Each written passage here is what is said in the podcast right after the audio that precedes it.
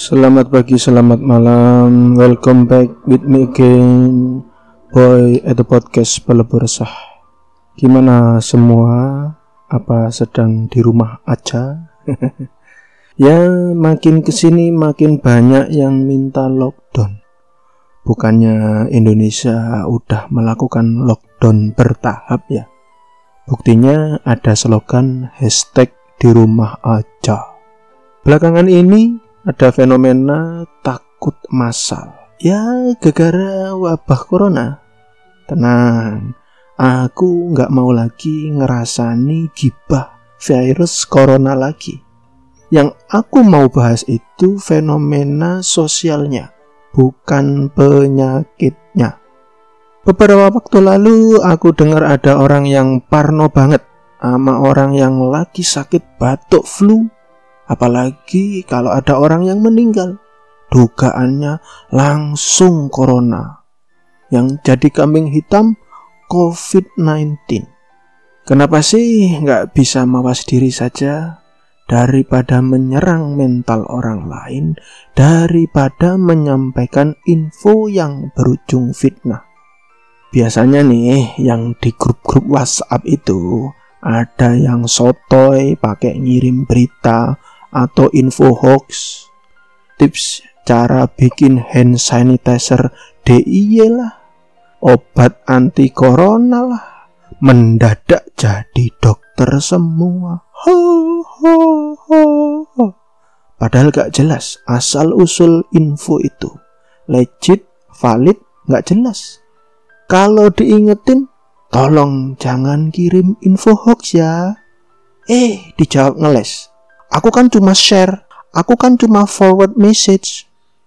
Emang sih lidah tidak bertulang.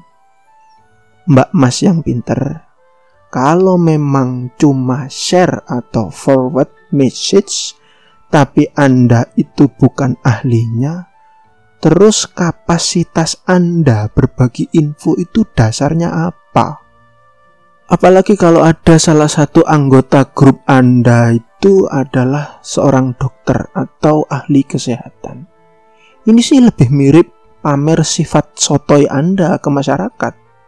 Melubernya hoax bercampur arus berita, semakin banyak orang terkena corona, bahkan ada yang meninggal, belum lagi dampak ekonomi yang mendekati ancur cur-cur ini bikin tambah ruwet suasana, bikin kondisi tambah nggak nyaman.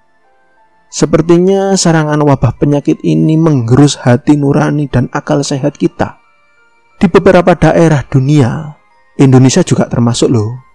Ada beberapa oknum warga yang menolak dengan keras jenazah korban COVID-19. Kalau gak salah, di luar negeri juga ada kasus serupa tentang penolakan jenazah karena COVID-19. Aku sih maklum saja ya, karena virus itu bisa jadi menular dari mayat korban virus corona. Ditambah lagi masih adanya media pemberitaan yang lebay menyampaikan berita di tengah wabah virus corona. Tapi kenapa tidak meminta pada pihak yang berwenang agar melakukan pemakaman yang sesuai prosedur? agar tidak menularkan penyakitnya pada yang masih hidup. Bukannya malah menolak membabi buta.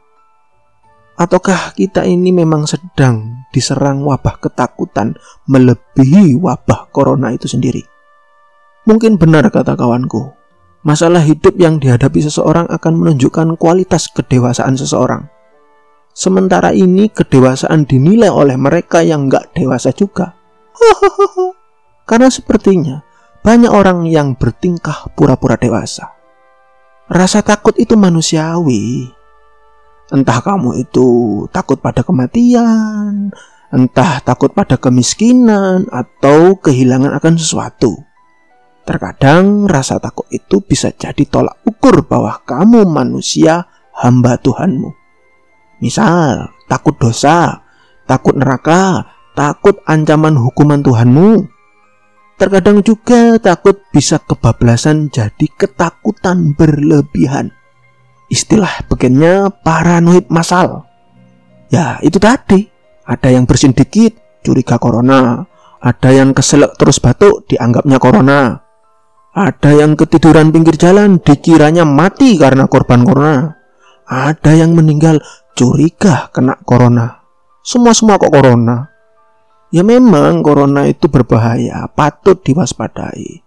Kita patut menjaga kesehatan kita.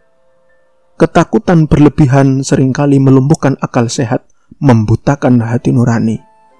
Mungkin kematian memang izin dari Tuhanmu, tapi bagi yang masih hidup, kenapa kita tidak belajar lebih mawas diri daripada paranoid berlebihan? Ya, itu saja yang ingin aku sampaikan di tengah hashtag di rumah aja. Mari kita sama-sama berusaha berdoa agar kita semua selamat, diberi kesehatan, panjang umur yang bermanfaat. Sampai jumpa lagi. Bye bye.